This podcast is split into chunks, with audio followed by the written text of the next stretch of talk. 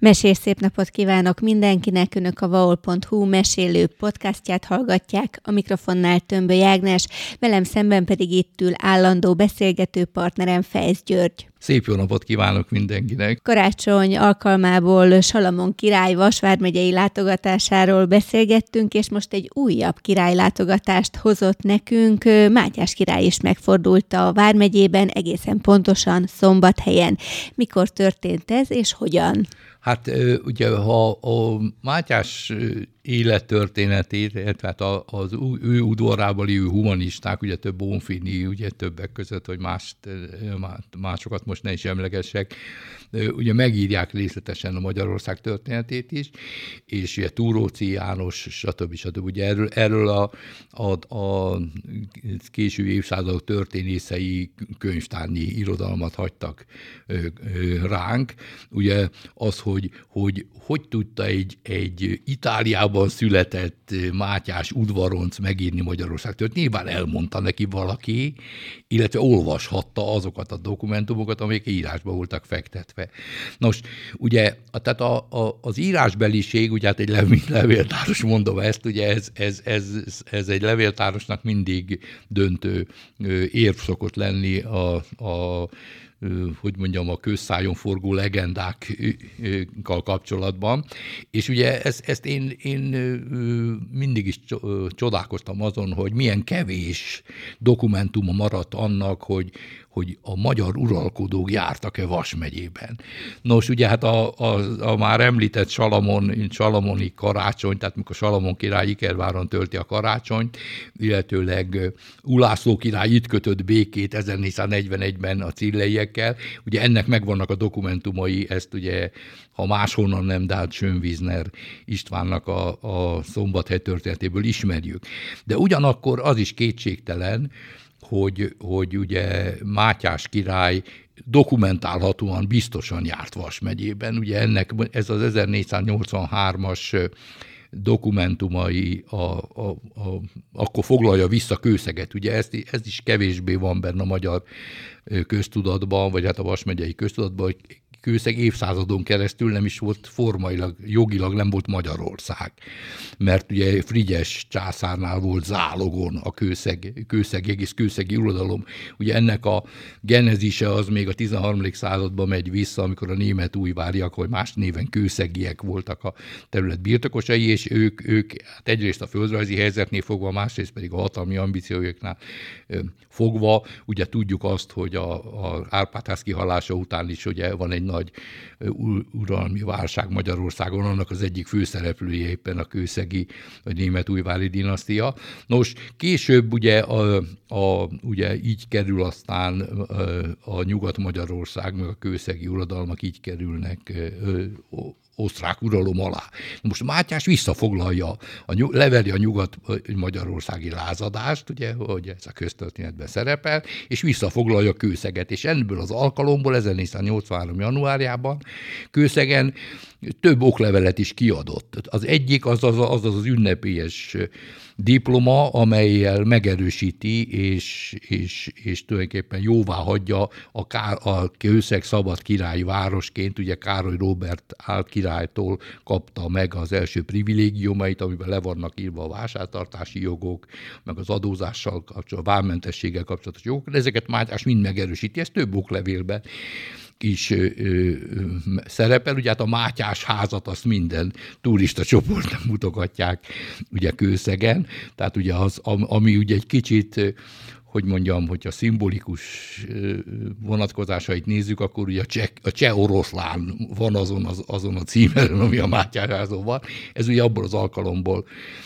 keletkezik, ugye Mátyás ügye cseh királyi címet is megkapja, és ezzel választófejedelemmé válik, vagy, vagy lesz a, a tehát a, ugye tudjuk azt, hogy a cseh király az a német-római császár egyik választó fejedelme volt, tehát azok a, aznak a hét főnek az egyike volt, aki a, a, a császár választásban ugye szavazati joggal bírt. Nos, ugye nyilván ez, ez és ugye ez ebbe, erre az időre esik, tehát ez, ez, ez ezért van, ezért kerül a cseh, ezért azért a cseh, a cseh oroszlán a, má, a kőszegi Mátyás háznak a címere. De hát ez egy másik kérdés. Ugye azt is tudjuk, hogy tehát mindenképpen ugye, és Mátyás uralma alatt, ugye ő 1490-ben hunyt el, tehát tudjuk azt, hogy meg hát a Nyögte Mátyás bús hadát Bécsnek büszke vára, ugye ezt pedig ismerjük a, ismerjük a, a, a magyar irodalomból. Tehát a, a, szóval ez, ez az, a 15. századnak ezek az utolsó évtizedei, ezek, ezek egyértelműen hát hogy mondjam, így a Vas megyei történelemben is, is jelentős szereppel bírnak. Ugye a, aztán a, a krónikások írják le azt, hogy Mátyás miután ugye leveri a lázadást, visszafoglalja a kőszeget, ugye, és, és kiadja a privilégiumokat, akkor ugye szó szerint ugye Bonfini így írja, hogy a mivel igen kemény idő volt, ugye januárról van szó, akár mint akár most, a király elhatározta, hogy terelésre az ország belsejére vonja vissza csapatait, ezért Tatára ment, és itt töltötte a 40 napos bőtöt,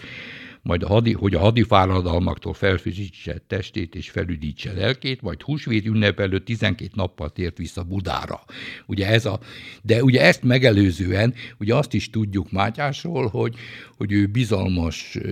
híveinek, vagy hát a, az általa megbízhatóknak bizonyult személyiségeknek adja a, a javadalmakat, és így kerül a győri püspöki székbe Nagy Lucsei Dóci Orbán, aki, egy, aki nem mellesleg, ugye, hát ugye Mátyás egyik legbefolyásosabb embereként ismerjük őt a 15. század történetéből, a királyi pénzügyi vezetői tisztségviselő címet is ő viselte, és őt 1400 ekkor nevezik ki győri püspöknek, és általában ő fogadta szombathelyen a, a, a Püspökvárban Mátyást, és ugye mutatta meg a királynak a, a még akkor már akkor látható római köveket, ugye, ami Mátyást ugye, ugye nem véletlen, ugye a Corvin nevet is ugye innen veszi, hogy a Bonfini szerint ő az ősei, a Corvinus, az ősi római Corvinus nemzetségből származtak, ami persze csak egy legenda, de, de minden esetre, tehát, tehát a, a, a hagyomány úgy tudja, hogy Mátyás miután visszaadja kőszeg privilégiumait, kő, szombathelyre jön, és innen vonul aztán, ugye, mint hallottuk Bonfinitől, Tatára az ország belsejébe vissza, hogy, hogy ugye testét is lelkét felüdítse, vagy felerősítse a, a, a nyugat-magyarországi harcok után. Tehát ugye most, a, na most ugye van-e ennek ezen kívül emléke? Ezt akartam éppen kérdezni, hogy ugye tudjuk, hogy Kőszegen szobrot is emeltek Mátyás király tiszteletére. Ennek a látogatásnak, illetve a, a király által adományozott rangok, városi rangnak köszönhető-e ez, illetve azt is tudjuk, hogy ugye nem csak egy szobra áll Mátyás királynak kőszegen. Hát Mátyás, Ez hogy alakult Mátyás így? Mátyás királynak a szobraival, hát a, majdnem azt mondtam, hogy tele van az ország. Ugye nagyon sok, tehát ugye a magyar uralkodók közül, ugye megszámoltam, hogy a Szent István uralkodásától második Lajos uralkodásáig, tehát a Mohácsi csatáig, amikor tulajdonképpen hát az utolsó magyarul, magyar király elhunyt, 35 koronázás, illetve hát 35 személyt koronáztak meg Magyarországon, de hogyha, hogyha azt kérdezzük, hogy, hogy kinek van szobra, hát ugye nagyon soknak nincs. Tehát még jó, jó szerével a nevét, nevét is, is a történészeken kívül hát alig ismerjük. De Mátyásnak a szobrai azok, azok lép, tehát ugye a híres Kolozsvári Fadrusz János által emelt emlékmű az ugye a leghíresebb, de ez ettől függetlenül ő, ő, hát nem majdnem azt nem mondom, hogy minden városban, de ugye Mátyás szobrai szert az országban mindenhol megtalálhatók. Kőszegen kettő is van, de ez azonban mégsem nem ennek a király, de nyilván, hogy kőszeg történetében ez a Mátyás látogatása vagy jelenléte, ez biztos, hogy, hogy ez egy, egy tradicionálisan megvolt. De, és feltehetően ennek a következménye, ennek így dokumentumszerűen nem néztem utána, az, hogy a, hogy a katonai alreál iskola is Hunyadi Mátyás nevét viseli a 30-as években, és 1935-ben Székely Károly Marosvásárhelyi szobrászművésszel az iskola állítatja fel azt, a, azt az egész alakos Mátyás szobrot, amely most a várkörön látható. Tehát, hogyha az ember kőszegre látogat, akkor, akkor hát fő helyen van a szobor. Na most ez, ez 1953-ban a dokumentumok szerint akkor kerül a, a az, a megszűnt hadapródiskola parkjából akkor kerül a, a város centrumába, és hát ott is marad. Na most ugye a rendszerváltás után, amikor a, a ugye hát ott, ha más nem, ott Géza, hát hogy mondjam, kultusza révén tudjuk azt, hogy, hogy, hogy micsoda egész országos beiskolázású hadapród iskola volt Kőszegen. Tehát ugye a, a, a visszatérő diákok, meg a, a, hát a tradíció felelevenítői szerették volna, ha a szobor visszakerül, de hát ez, ez végül is nem, nem történt meg, és ezért Árvai János szobrászművésszel egy, egy melszobrot készítettek, amit, amit arra a helyre, hogy hát oda visszaállítottak az iskola parkjába, ez 2009-ben volt ennek a, ennek a, a szoborállításnak a, az, a, az eseménye, úgyhogy most két Mátyás szobor is van, tehát van egy egész alakos szobor, ami, ami 1935-ben készült, és van ez a 2009-ben állított melszobor, ami, ma, ami a hajdani a, a hadapródiskola parkjában található, ugye ez, ez, ez, ez bárki megszemlélheti, aki kőszegen jár, tehát, de, de és, és melle, tehát az, a, hogy, hogy a, a kettőnek, vagy, a, vagy hát a szoborállításnak, vagy az iskola Mátyásról való elnevezésének van-e ilyen, erre, erre én nem találtam dokumentumot, ezt bevallom férfiasan, ettől függetlenül, de egy biztos, hogy a kőszegi tradícióban, vagy a kőszeg történetben a Mátyás látogatás, meg ez az 1483-as Mátyás által kiadott privilégium, ami öt évre biztosította a kőszegi, kőszegieknek a szabad vámmentes közlekedését az egész országban, ez, ez, ez, a, ez, ez megvan, ez a dokumentum, tehát ez, a, ez az eredeti Mátyás által, vagy hát az ő kancelláriája által kiállított oklevél, ez, ez, ez ez, meg, tehát ez megtalálható, ez biztosan így van, és azt, hogy Mátyás járt kőszegen, ezt pedig hát mondom a Mátyás ház, és, a, és a, szóval ez nem volt egy, egy, egy mindennapos esemény, hogy így mondjuk. És, és hát feltételezem, hogy, hogy azt arról nem tudunk, vagy legalábbis hát dokumentum nem maradt fel, hogy mondjuk a, a, ugye Ulászló, második Ulászló követi őt a trónról, vagy második Lajos valaha járt volna kőszegen, ez, ez, ez, ennek nincsen írásos dokumentuma. Tehát ez biztos, hogy ez nem egy mindennapos esemény, hogy egy uralkodó megjelenik, még akkor is, hogyha ez, ez, ezt egy háború vagy egy, egy hadicselekmények előzik meg. Hát miért mozdult? Ugye a királyi udvar az rendszeresen járja az országot, tehát, tehát Zsigmond királynak, aki ugye 50 évig uralkodott, a, a, a, az itineráriumát azt részletesen feldolgozták, de abban nincs, e, nincs olyan említés, hogy kőszegen járt volna a, a, a, az uralkodó, vagy legalábbis a megkoronázott emberként Vas megye területén járt volna talán azt kevesen tudják, hogy Mátyás király születésének pontos dátuma, dátumát is egy Vasvár megyei levéltárosnak köszönhetjük. Ő derítette ki azt, hogy mikor született a legendás Gót, király. Gót Kálmán ról van szó, aki hát Szóval Vas megyei születésű Kemenes Magasiban született Gót Kálmán, és aztán később ö, Kolozsvár város levéltárnokaként az eredeti dokumentumokból derítette ki, egészen fölhasználva a, ugye hát a 15. században ugye a humanizmus nak a, az időszakában ugye el, na, komolyan a tudományokkal is ellen kezdenek foglalkozni, és hát ez, ezek közé tartozott ugye a csillagászat is, ugye, és Mátyás, ugye az ő, ő, ő személyisége az, az, hát hogy mondjam, tehetsége az megragadta a fantáziáját a korabeli tudósoknak is, és ugye több horoszkópja is készült, és ebből a, a horoszkópokból nyomozta ki Gót Kálmán, illetve derítette ki, hogy, hogy 1400 hogy, hogy Mátyás király február 23-án, tehát Mátyás napon, Mátyás nap hajnalán született Kolozsváron. Ugye ez, ez, ez, ez, ennek megint egy könyvtárnyi irodalma van, hogy miért nem a, a Hunyadi János fia, ugye miért Kolozsváron születik, amikor a, a, a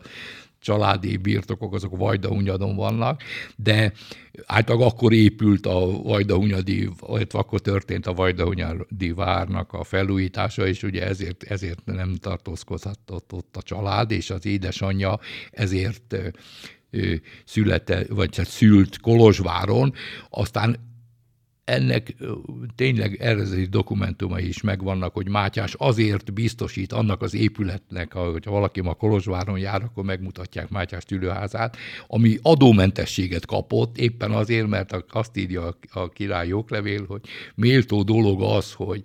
hogy a, a király megemlékezzen arról a helyről, ahol meglátta a napvilágot. És hát ugye azért lett a neve Mátyás, mert Mátyás napon született. Tehát ugye mondom, de ennek könyvtárnyi irodalma van, nagyon sokan foglalkoztak ezzel, de egészen, egészen 1943-ig, amíg ez a, amíg ez a tanulmány, Gót Kálmának a tanulmánya meg nem jelent, addig Mátyás születését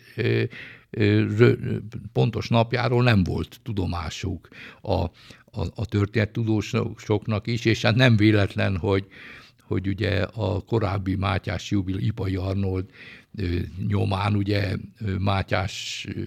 születésének a pontos időpontja is ugye más idő, más időre tevődik. Tehát ugye ez, úgyhogy ez, ez a pontos adatkiderítés, ez ma már egyértelműen látszik, vagy a, a Gót Kálmán tanulmányát megnézzük, ugye, akkor csak hát ugye a második világháború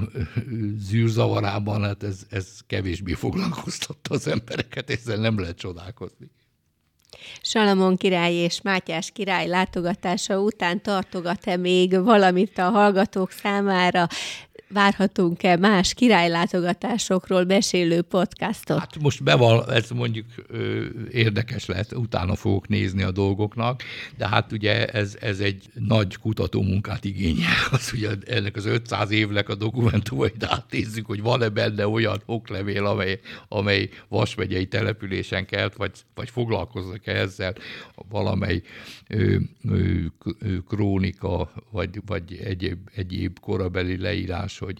hogy vagy történt-e valami olyan esemény, ami, ami miatt a királynak Vas megyébe kellett volna látogatni. De még a királyszobrokról is szívesen beszélgethetünk, a, arról, hogy milyen királyoknak állítottak Vasvár megyében a települések szobrot. Egyszer már említette negyedik Bélát hogy is. Hát ugye ez, ez ugye emögött, emögött ugye tehát az, hogy ugye Szent István szobrok szintén számosak vannak az országban. Szombathelyen is van Szent István szobor, ezt kevesen tudják, ugye Szent Királyon, ugye a templomkertben. Van, van egy melszobra a, a Szent Királynak, de, de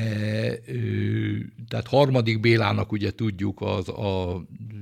a cisztercit a kolostor alapítása nyomán, ugye Szent Gotthárdon, negyedik Bélának Körmenden, és még néhány más vasmegyei településen láthatók szobrai, és hát ez egy, ez egy érdekes stúdium lenne, hogy utána nézni annak, hogy, hogy vajon, vajon